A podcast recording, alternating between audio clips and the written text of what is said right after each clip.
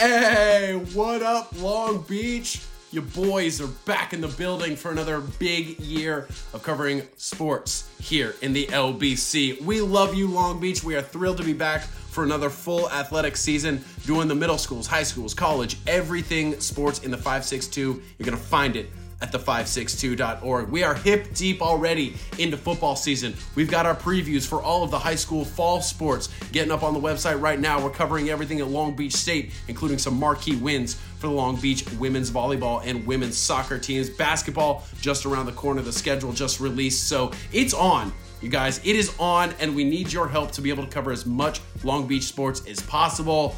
Uh, I am JJ. He is Mike. He is Tyler. We've been doing this for a while now, and uh, we know when the uh, when the leaves are looking nice and the leaves are changing in Long Beach sports, and everything seems to be on the up and up. Things are getting a lot better, including the way you can get involved at the562.org because we can't do it alone, Mike.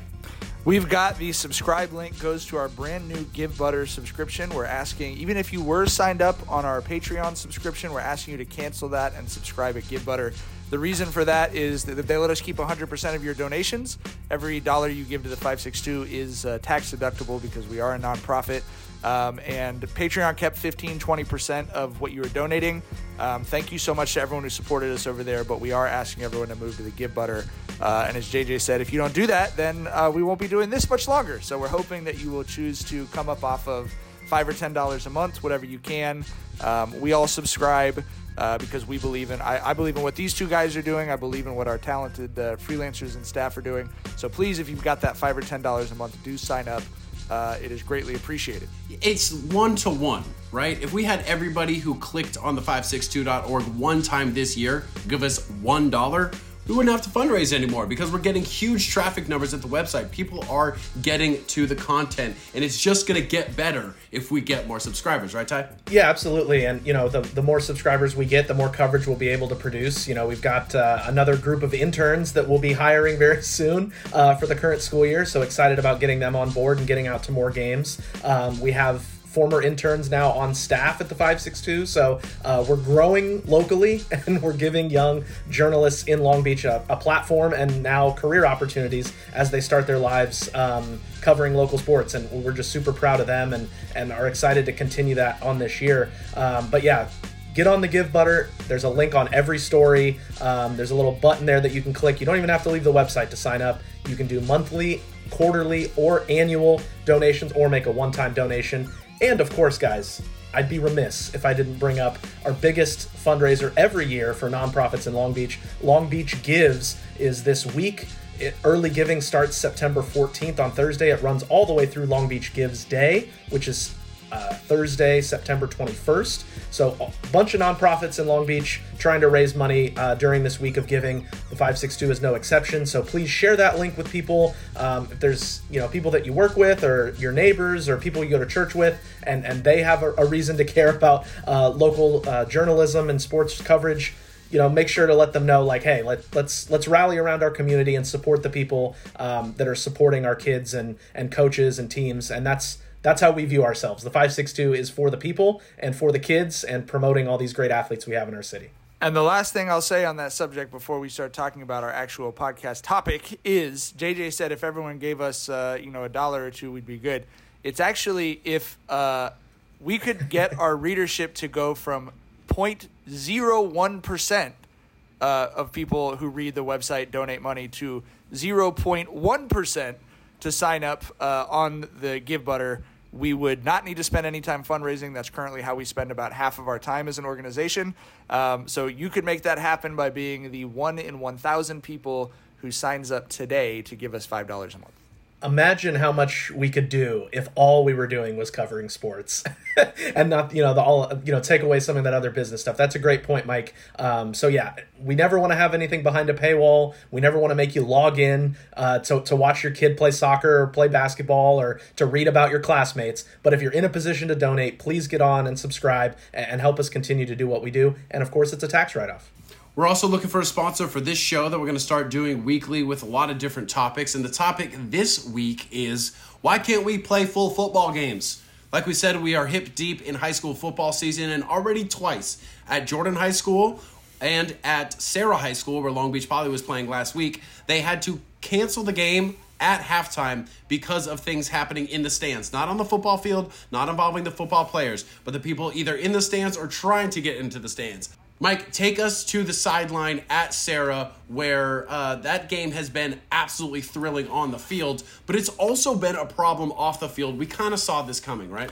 Yeah, you know, last uh, let's see, 2021, I believe. Uh, Tyler and I were at the Poly Serra. Did, did all three of us go to that game? The Poly Serra. Yeah, we were all Stadium? three there. All three of us went to the Poly Serra. Clear, clearly, game. I uh, clearly I did some memorable stuff on that. Um, I don't. Well, I'll tell you what I remember of the night. To be completely honest with you, was the hail mary touchdown that Serra scored to win the game, and I remember the absolute chaos of a football game that had been oversold, um, that was overpacked. Every time I've gone to a game at Serra, there has been some sort of commotion in the stands with a big group of kids running from the home side to the visitor side. Um, I discuss with my wife because I bring my son to games. He's on the sideline with me. Like I will look after him. Um, you know, it is a little bit of a, a scene every time you go there, and that is that's part of what makes it fun. And I think they also don't typically host games like their games against Poly that really stress their um, facilities. But yeah, you know, I rolled up to the game on Friday, Jage. There's you know a couple dozen security uh, personnel in the parking lot, and I just kind of chuckled to myself, and I was like, "That's not going to be enough." and sure enough, um, you know, over the course of the game, in the first half, people are saying on the side on the poly sideline, people are noticing like, "Look how many people are in line outside right now." Now, part of the reason the line was so long to get in was they had a security stop, right? And that's good based on the things that have happened at the game. So Also, if you don't know the layout at Serra, uh, you can see the parking lot from the football field if you're in the stands. So, seeing the massive humanity in the parking lot was concerning to the people who were already inside. I would I would say like and and like and a small parking lot at that, it is not big. Yeah, I mean, and I would say some of these challenges at Serra are sort of like structural, and then some of them I do think fall on their their administration. But like, it's not the administration's fault that if you've been to like Milliken or Lakewood's football stadium, you know if you look like towards the scoreboard, you can see that little parking lot right there. Imagine if that was the only entrance into and out of the out of the football stadium with stands on both sides. Like that's effectively the setup there, and the parking lot's about the same size. Yeah, and it's not uh it's not, you know, Briarcrest Right. out there. It is a major a- thoroughfare of a Los Angeles uh, city. Right. So, yeah. But I, I will say, Mike, the, the administration didn't just build this facility. That's been the truth of their limitations size wise. So they weren't Right. blindsided by the fact that they don't have a very big field and parking lot, but they should know because Right. everyone knew that there was going to be a big crowd for the game because there's always a big crowd for Serra and Poly. The difference is when it's at Vets, there's plenty of parking, there's plenty of stands to accommodate everyone, and then the security works. The problem at Serra is it's too small, and especially when you sell too many tickets. And I think and- that's the and- next step. Well, and so uh, so yeah, so like it's not the administration's fault that the campus is built the way it is, but like if you're a school administrator, if you're a reporter, if you're a soldier, whatever, like you got to fight with the people who you got to fight with the army you show up with, right? Like that's the way that your field is constructed. Um, they talked when they hosted Poly for the state game about bringing in extra stands. They didn't bring in any extra stands. Um, so people said, you know, that a lot of the people who were in line were waving tickets, saying, "Hey, I have tickets to the game," etc. I don't know if that's true or not. I wasn't out there, so I, I can't like definitively say the game was oversold. I know a lot of people felt that way. I think what you No, nobody gives physical tickets anymore. They were probably waving the screens of their no, phones that's what they that were doing. That, that's what it. people were saying was like, "Oh, I have this ticket." So, but then like I don't know if that's does that mean people snuck in and they didn't oversell it? I like I have no idea. What I do know is there's a huge group of people in the parking lot. At some point when they announced the stadiums at capacity were not letting anyone else in, a huge group of people, and I've seen there's a ton of video going around on TikTok for anyone who chooses to go look it up. Um, mostly teenagers, a huge group of people rushed the gate and they got in. They got through the gate because that's what happens when a huge group of people hits a gate that is um, not bolted into the ground, you know, that's that's uh, opened or whatever. So a bunch of people get in, they start running around. We could see from the field people running back and forth like around that entrance. Almost immediately, there's a police helicopter overhead that's shining a light down on um, on that area. There's police quickly out on the field and in the parking lot trying to clear the area. Um, some of the other reporters who are on the Serra sideline have uh, images on Twitter and social media that you can see of police in riot gear. They were going through there with beanbag guns, shields, and helmets on um, just to try and clear the area out. They weren't able to clear the area out. And so the police, the, uh, the um, Gardena Police Department told Serra, we cannot allow you to start this football game up because we, we don't have a control of the situation around it. Um, and so the game was called off. Uh, to this point of you've got to use the facilities that you've got. Um, I grew up in Long Beach in the 90s. This used to be a huge problem at Vets. It was a huge problem at Vets because Vets only has stands on one side. A, lot of football facilities in Long Beach are that way, but when we travel around, we see most football stadiums have sort of a natural barrier between a home crowd and a road crowd. Vets didn't have that. And back in the day, it was a real issue of people sort of crossing over in the stands. There was always fights in the stands. So at the time when things were really hectic, Tyler, I'm sure you remember this, they put those sawhorses that you use to block streets off right down the middle of vets. And so if you were on the home side, yes, you're on the same side of the field as the visiting side, but you couldn't interact with them other than yelling over these sawhorses that kind of forced you to have some separation. I think it's just a similar deal as Serra. Like, there's nothing you could do. Like, this is the facility you have. You can't um, put sawhorses down the middle saying, allowing more people in. So it just clearly has to be the case that these big games cannot be hosted there and need to be at Elko or some other um, neutral site it's as if someone had mentioned that the last time there was going to be a Poly Serra game and saying that they shouldn't have it on campus, and then two games later, here we go again. Um, so I, you can Google the definition of insanity if you'd like, but I won't repeat it for you.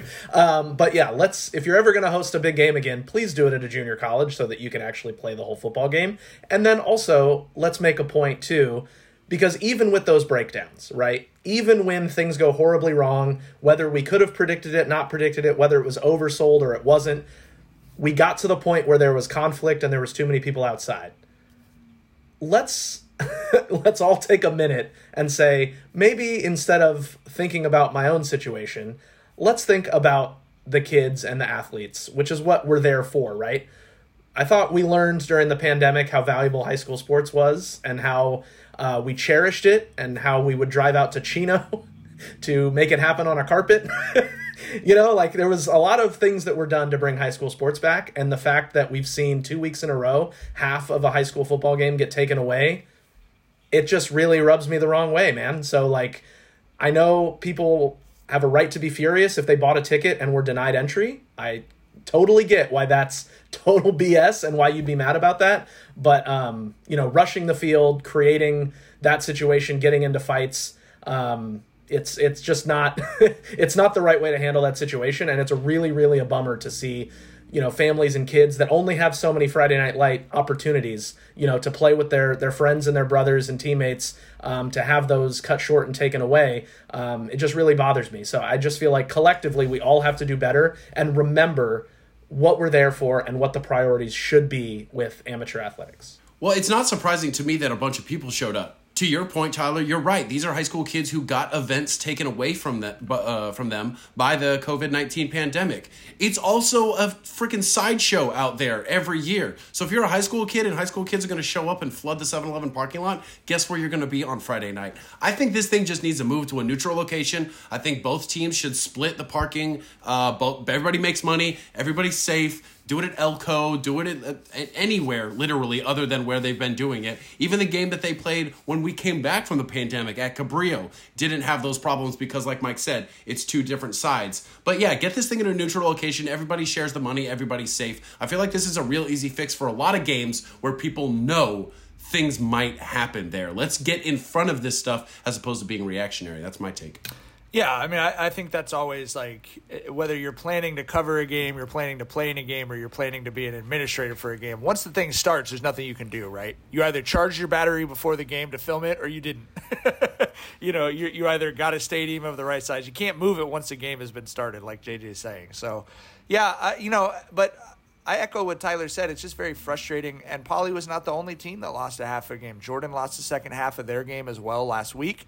Um, I don't remember ever uh, you know games being shortened by anything other than weather in our time playing like for footballs and so for this to happen lights power yeah i was just gonna say lights yeah, turned the, off. the powers Yeah. have gone out at dominguez yeah the lights like- have gone out at But I but I guess my point is I can't remember it being something that happened in the game. I mean, I guess there was a I guess there was a fight in a football game that I covered where there was like a couple minutes left and the refs were like, "We're done. Everyone's going." I home." covered a high school basketball playoff game at Yeah. Wilson a few months ago that didn't finish. But for it to be off field activity canceling these games for these Poly and Jordan kids like that uh, it, it does it really bothers me too like you only get so many games in a season especially in football and to lose half of one it sucks i mean it's like it's not right and it's especially not right for it to be the behavior of other kids who aren't playing um, you know this jordan situation we ran into um, you know, there's fights in the stands. Somebody, uh, you know, somebody, I think someone shouted that they saw a gun. From our understanding of the situation, there was not one. Um, the three of us weren't there. We weren't in the stands. I'm not saying I know 100% what happened, but obviously, when people hear someone yell that word, they run and they're afraid. And that kind of cued off, um, you know, a situation where the officials just said, you know what, we're banging this. Uh, it, it's it's over. Which I know a, a lot of people at Jordan were upset about. And I understand that. Like, if you are able to safely carry on with a game, you want to do that. And it doesn't sound like it was like situation like at, at the Serra game where it was like everyone was completely overwhelmed. You know.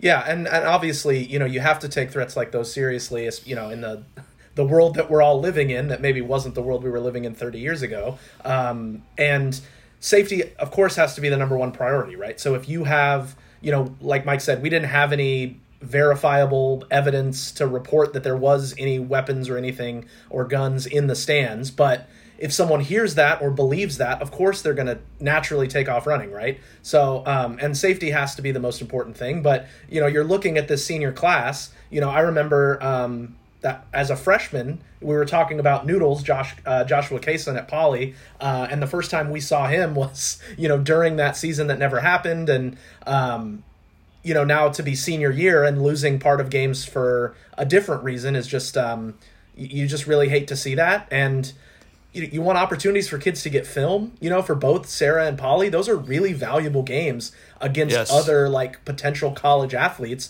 And so are, you know you are could be taking money off the table for these kids to to come in and prove themselves and, and maybe get a scholarship and change their lives. So there's just so many layers to this. And um, you know we just have to be better uh, all the way around to you know not just do dumb stuff. If you're going to do dumb stuff do it on your own time. Don't have it affect uh, you know all these people that spend hours and hours and weeks and months preparing to play these games. Or wait till after the game. or that yeah also an option. Well, after the game, hopefully it finished, you can get to the 562.org and check out all of our coverage of everything we just mentioned. You can also interact with us Twitter, Facebook, Instagram. We're all over the place, and you can get it going with the local community about a little bit of everything. We've got another huge week of more league football games. It is the local teams playing each other this week. So we're going to have big previews for those available at the website. Please, like we said, smash that subscribe button, spread the word. A little bit of love to the 562.org is a lot of love to the rest of the Long Beach sports and education community. So for Mike and for Tyler and for JJ and for everybody else at the website and in this community, we love y'all and we'll see you in the stands.